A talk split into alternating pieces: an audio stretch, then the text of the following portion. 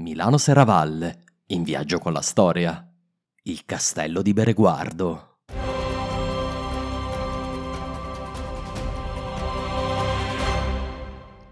Quante volte hai sentito parlare del castello di Bereguardo nei notiziari di Isoradio? O magari ci sei passato di fianco chiedendoti perché questo nome curioso?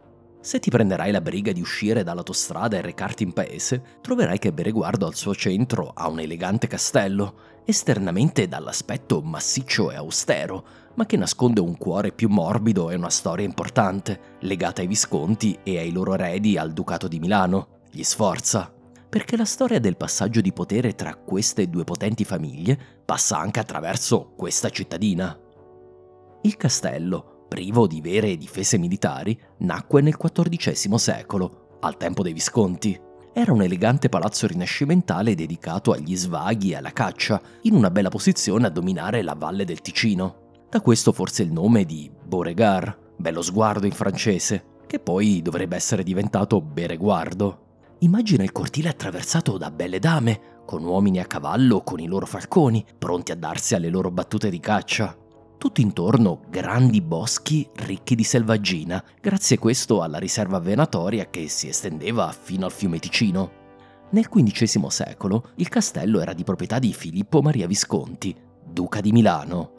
Nel 1418 Filippo aveva fatto uccidere sua moglie Beatrice di Tenda perché voleva le sue ricchezze, ma non lei. Filippo Maria si era risposato, ma non aveva avuto figli. Aveva però un amante, Agnese del Maino, dalla quale aveva avuto una figlia, la celebre Bianca Maria, quella che ai tempi, ahimè, si chiamava una bastarda, ma che fu poi legittimata dall'imperatore. Filippo Maria, nelle sue continue guerre in tutta Italia, usò più volte l'infedele condottiero Francesco Sforza, sempre pronto a servire il migliore offerente. Per tenerlo legato a sé e lontano dai suoi nemici veneziani, il duca gli promise la mano della sua unica figlia, Bianca Maria? Alla morte del duca però Francesco dovette lottare contro la rinata Repubblica Ambrosiana per conquistare il ducato e passò anche da Bereguardo, castello che fu assediato e infine conquistato.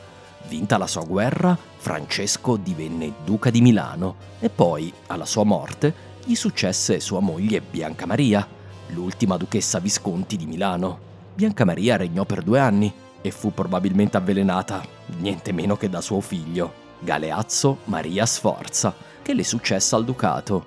Ma non preoccuparti, anche lui farà una brutta fine.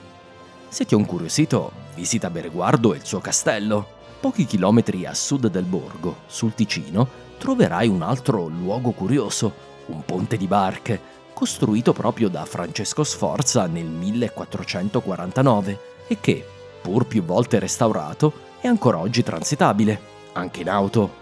E visitando il castello prova a cercare il simbolo di Filippo Maria Visconti.